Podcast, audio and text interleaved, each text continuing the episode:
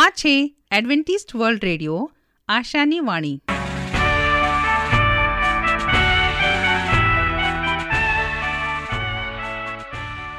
અમારા આજના પ્રસારણમાં તમારું હાર્દિક સ્વાગત છે.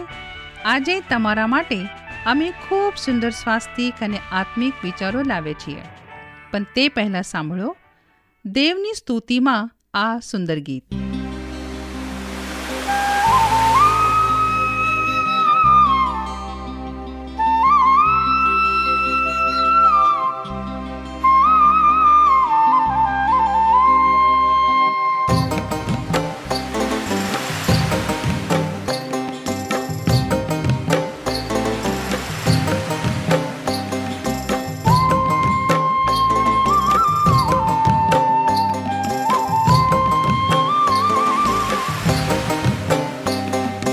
माझी रे ले चल हमें उस पार, यीशु से करे मुलाकात. माझी रे ले चल हमें उस पार, यीशु से करे मुलाकात.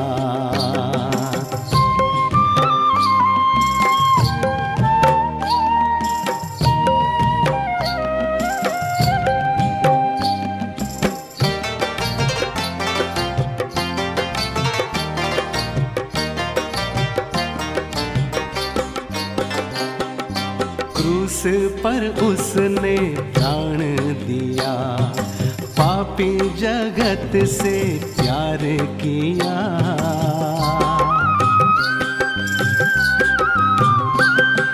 क्रूस पर उसने प्राण दिया, पापी जगत से प्यार किया. तेरा है प्रेम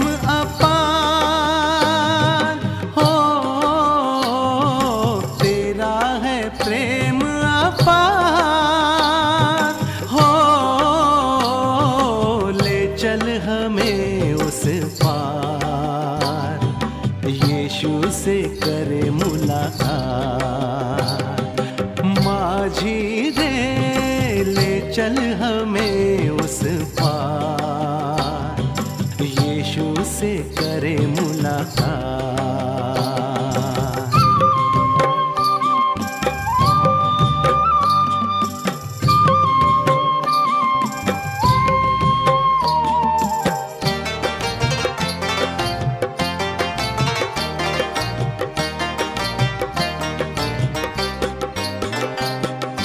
आया है जग में लेके वो प्यार, परम पिता के आशीष हजार.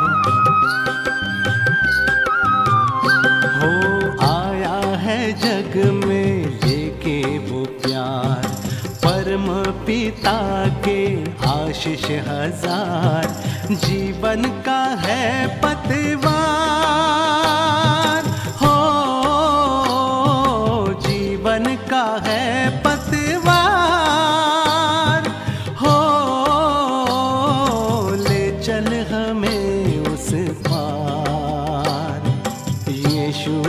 करे मुलाकात. माझी रे ले चल हमें उस पार, यीशु से करे मुलाकात. माझी रे ले चल हमें उस पार, यीशु से करे मुलाकात.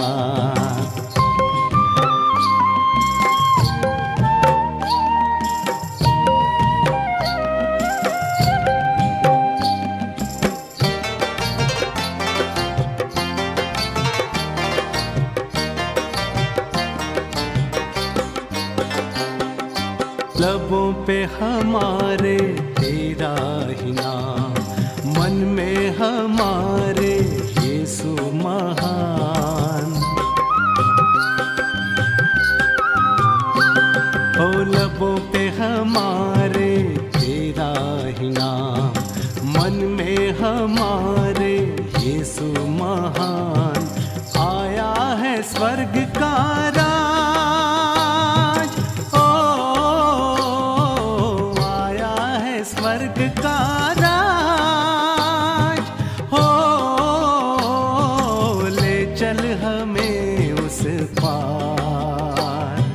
यीशु से करे मुलाकात। माझी रे ले चल हमें उस पार, यीशु से करे मुलाकात। माझी रे ले चल हमें उस पार, यीशु से करे मुलाकात।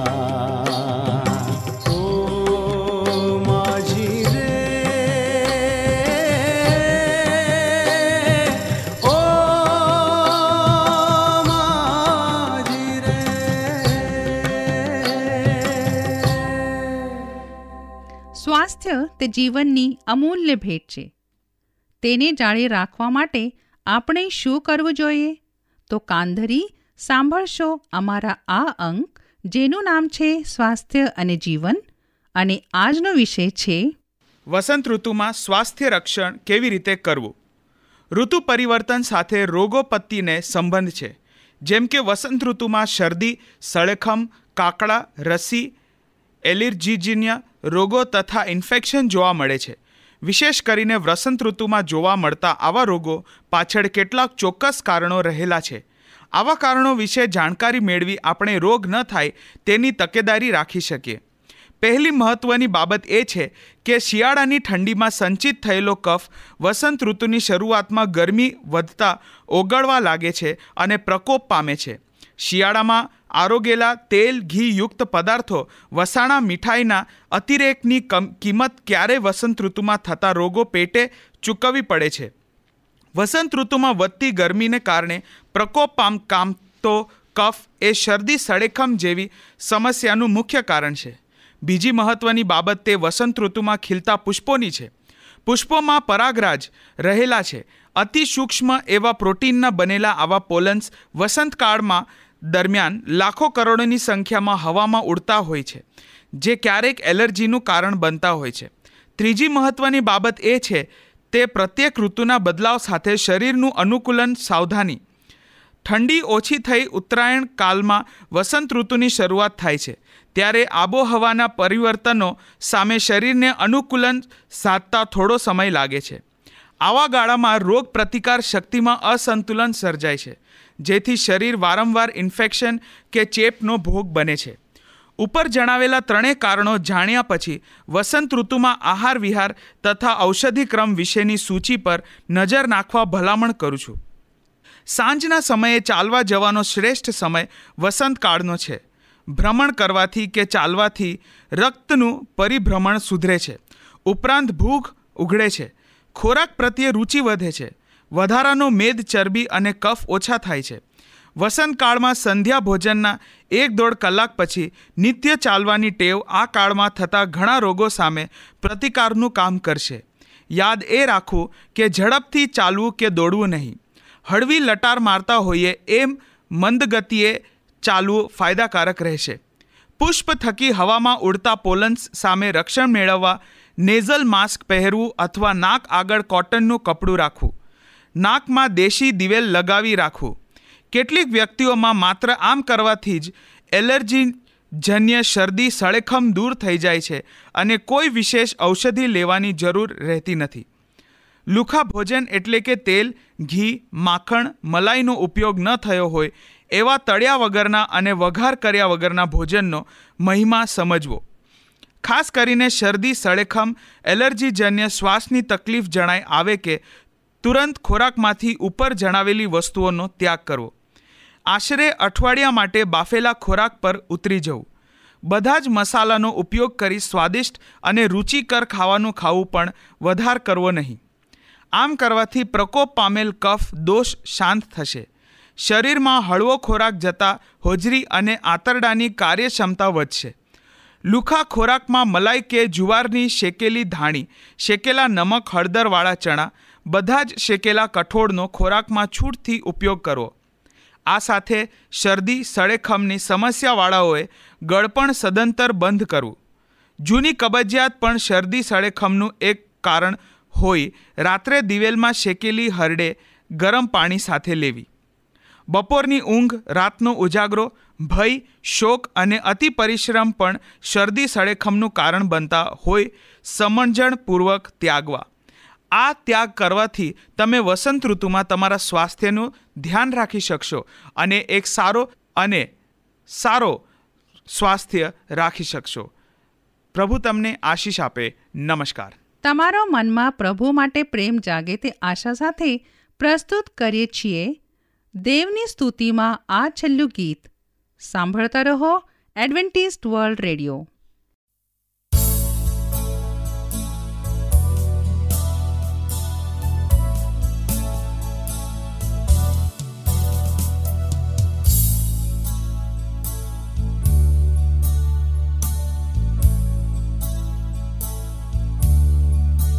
જીવતા ખડક ખરિયાળ મારા ઉપર છાયા પાર, તારી કૂખથી વહ્યું જળ તથા લોહી તેનું ફળ.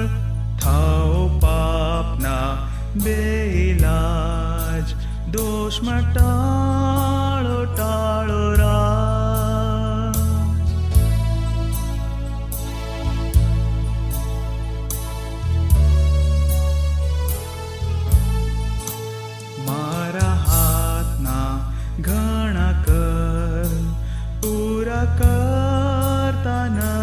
ધર્મ મારી હોશ નિરંતર હોય, મારો આત્મા સદારોય, તો પણ કેવળ પ્રાયશ્ચિત તારી શકે છે ખચી.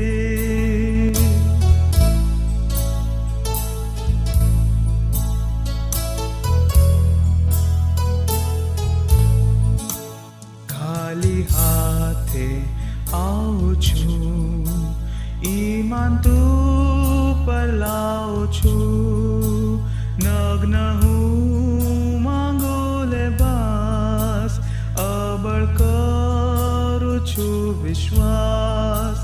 તારે ઝરે મને લાવ, તેમાં મને તું નવડાવ.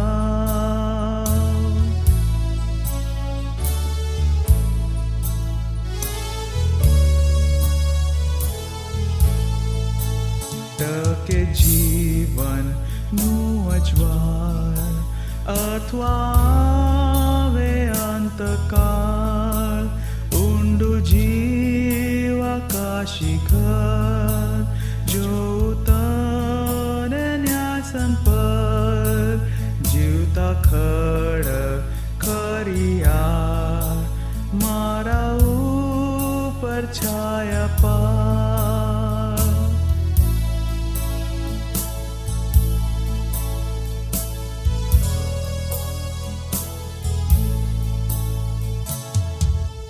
પ્રભુનું વચન તે સત્ય અને શાંતિનો માર્ગ છે. આવો હવે આપણે પ્રભુના વચન ઉપર મનન કરીએ. યશયા, હિઝકિયા અને સન્નાહેરીબનું કાર્યો. હું રાજુ ગાવિત આજનો ગુજરાતી ભાષામાં દેવનું પવિત્ર વચન તમારા સુધી પહોંચાડનાર અને આજનો વચન સાંભળનાર દરેક ભાઈ બહેનો, નાના મોટા બાળકો, વડીલો, હું સર્વનો ઈસુ ખ્રિસ્તના નામમાં આવકાર કરું છું. આજે આપણે દેવના વચનમાંથી યશયા, હિઝકિયા અને સન્નાહેરીબનું કામ આપણે જોઈએ તો બાઇબલ આપણને કેવી રીતે શીખવાડે છે. પ્રથમતા આપણે યશયા તેનો 36મો અધ્યાય અને 1-3 સુધીમાં વાંચીએ છીએ. ત્યાં બાઇબલ આપણને કઈ રીતે માર્ગદર્શન આપે છે અને આપણા જીવનમાં આપણે કઈ રીતે ઘણા એવા દેવના વચનો શીખીને આપણે તેમાંથી કયું સારું કાર્ય છે તે પસંદ કરીએ છીએ.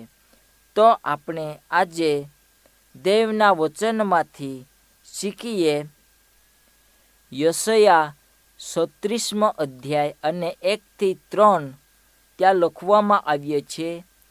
हिजकिया राजानी कारकिर्दीना अमोलना 14मा वर्षे असुरना राजा सन्हेरीबे यहूदाना बधा किल्लेबंदी नगरो उपर चढ़ाई करीने कब्जे करी लीधा हता। लाशीपथी असुरना राजाए आ मुख्य संदेशवाहकने मोटा लश्कर साथे राजा हिजकिया पासे यरूशलेम मोकल्या अने तेमणे यरूशलेम पहुंचीने धोबी घाटने रस्ते आवता उपला तळावना गरनाळा आगळ पोडाव नाख्यो अने राजाने तेडाव्यो। एटले इस्राएलनो हिजकियानो पुत्रो एलियाकीम जे मोहेलनो कारबारी हतो राजानो मंत्री सेबना तथा आसापनो पुत्रो जे नंदनीकार हतो ये आहो ते बधा साथे मळीने नगरनी बहार तेने मळवा जाय छे। हवे ईसवीसन पूर्वे 1701 मां आ असुरना राजा सन्हेरीब यहूदिया पर चढ़ाई करे छे। तेनुं वर्णन शास्त्र वचन में करवामां आवेल छे। सन्हेरीब पोते पण घणी बधी रीते नोंद करे छे। एना ऐतिहासिक वृत्तांत जे निनवेहना राजधानी शहर में शोधी काढवामां आवेल छे जेमां ते बड़ास मारता कहे छे। हिजकिया राजाना 47 मजबूत दीवालोवाळा नगरो अने तेनी पड़ोसमां आवेला असंख्य नाना गामोने मैं घेरी लीधा अने तेमने जीती लीधा। निनवे शहर खातेना सन्हेरीबना महलमां ते लाखीशना यहूदिया शहेरना पराजयनी उजवणी करे छे अने आ शहेरना युद्ध अने घेरामां राहतवाळा महलनी मध्यस्थ खंडनी दीवालो ढांकीने लाखीश खाते ताजेतरमां थयेला खोदकामथी सन्हेरीब द्वारा सळगावी देवामां आवेला शहरना मोठा निराशनो भंगार शोधी काढवामां आव्यो छे। परंतु यरूशलेम चमत्कारिक रीते बची गयो। सन्हेरीब फक्त आटली ज बड़ास मारी शक्यो। हिजकिया यहूदिया मैं तेने तेना शहर में पांजरीमाना पक्षीनी जेम कैद करी दीधो छे। त्या यरूशलेमना नाम संबंधीनो कोई वर्णन नथी अने बंदीवानोने गुलामी में लई गया तेवो कोई पण उल्लेख नथी। ए सत्य छे के यरूशलेमनो घेरो घालवामां आव्यो हतो परंतु बाइबल नोंधे छे के आ घेरो फक्त एक ज दिवस चाल्यो हतो केम के यहोवानो दूत यरूशलेमनो बचाव करे छे।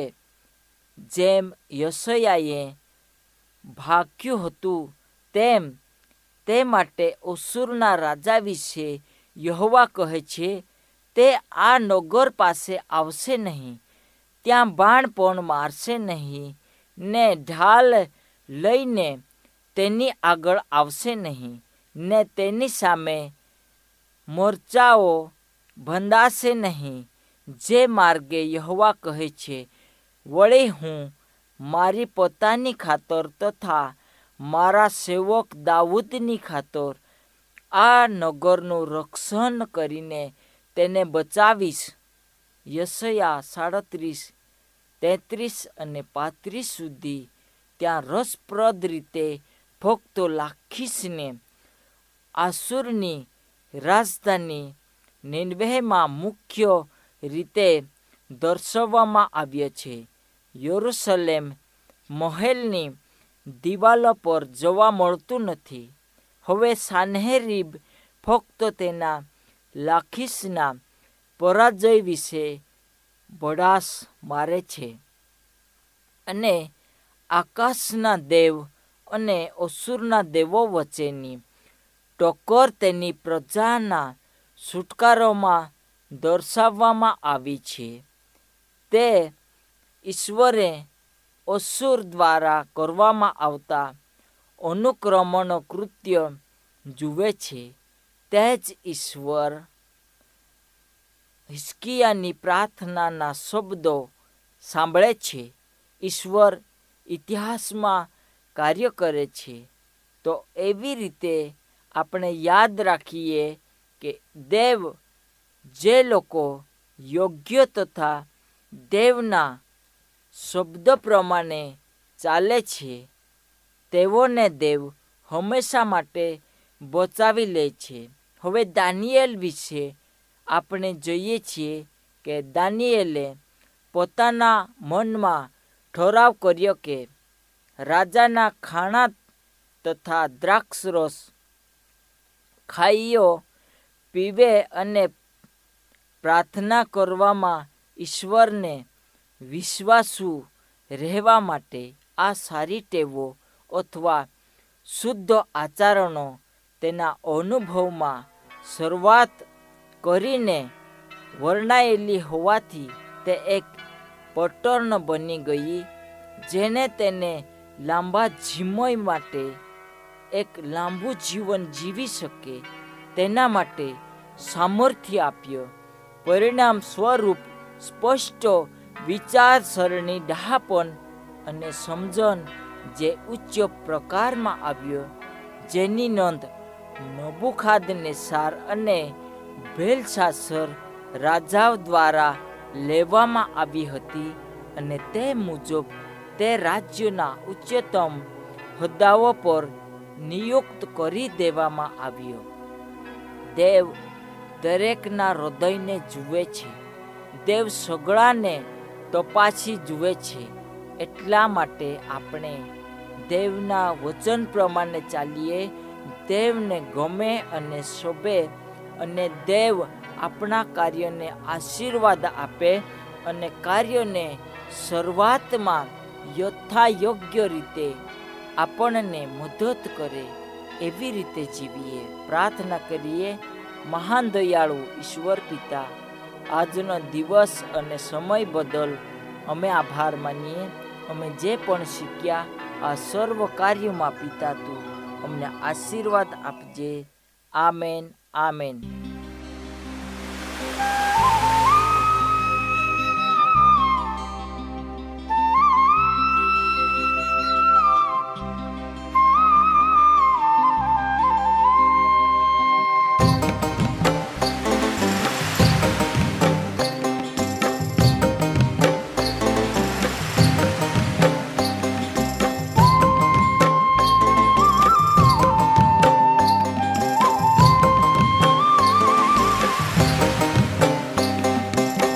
माझी रे ले चल हमें उस पार, यीशु से करे मुलाकात. माझी रे ले चल हमें उस पार, यीशु से करे मुलाकात.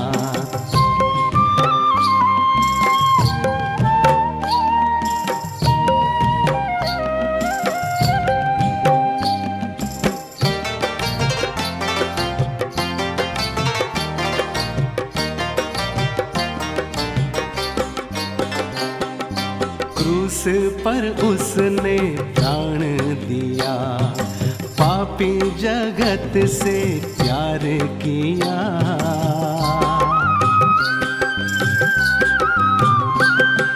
क्रूस पर उसने प्राण दिया, पापी जगत जगत से प्यार किया, तेरा है प्रेम अपार। हो तेरा है प्रेम अपार। हो ले चल हमें उस पार, यीशु से करे मुलाकात। माझी रे ले चल हमें उस पार, यीशु से करे मुलाकात।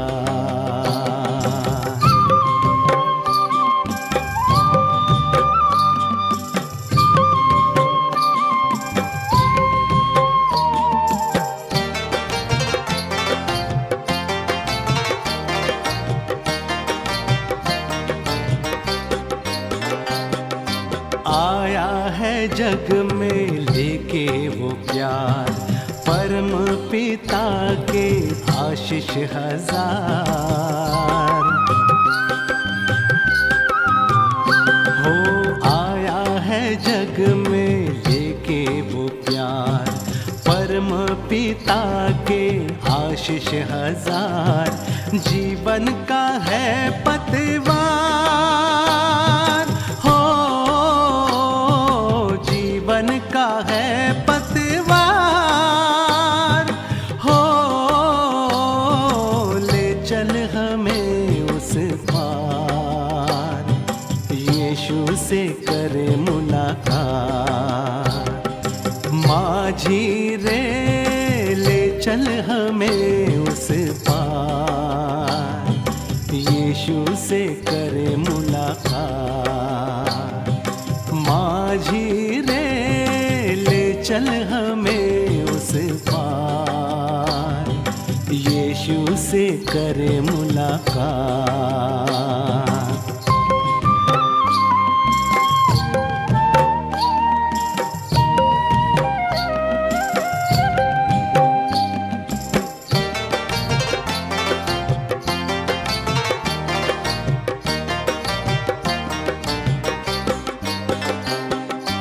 लबों पे हमारे तेरा ही नाम, मन में हमारे यीशु महान।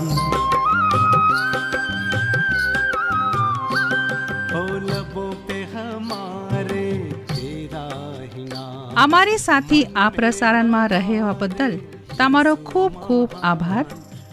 जो तमारे अमरा स्वास्थ्य अने बाइबल पाठों मफत मेळवावा होय तो पोस्ट कार्ड के टपाल द्वारा अमारो संपर्क करो। अमरु सरनामु छे Adventist World Radio, post box number 1446, Salisbury Park, Pune 411037। सरनामु हजी एक बार सांभळो लेशो। Adventist World Radio, post box number 1446, Salisbury Park, Pune 411037। આ સાથે અમારો આજનો કાર્યક્રમ અહીં જ સમાપ્ત થાય છે. ફરી મળીશું આજ સમયે 8 મીટર બેન્ડ પર. ત્યાર સુધી પ્રભુ તમારી સાથે રહે.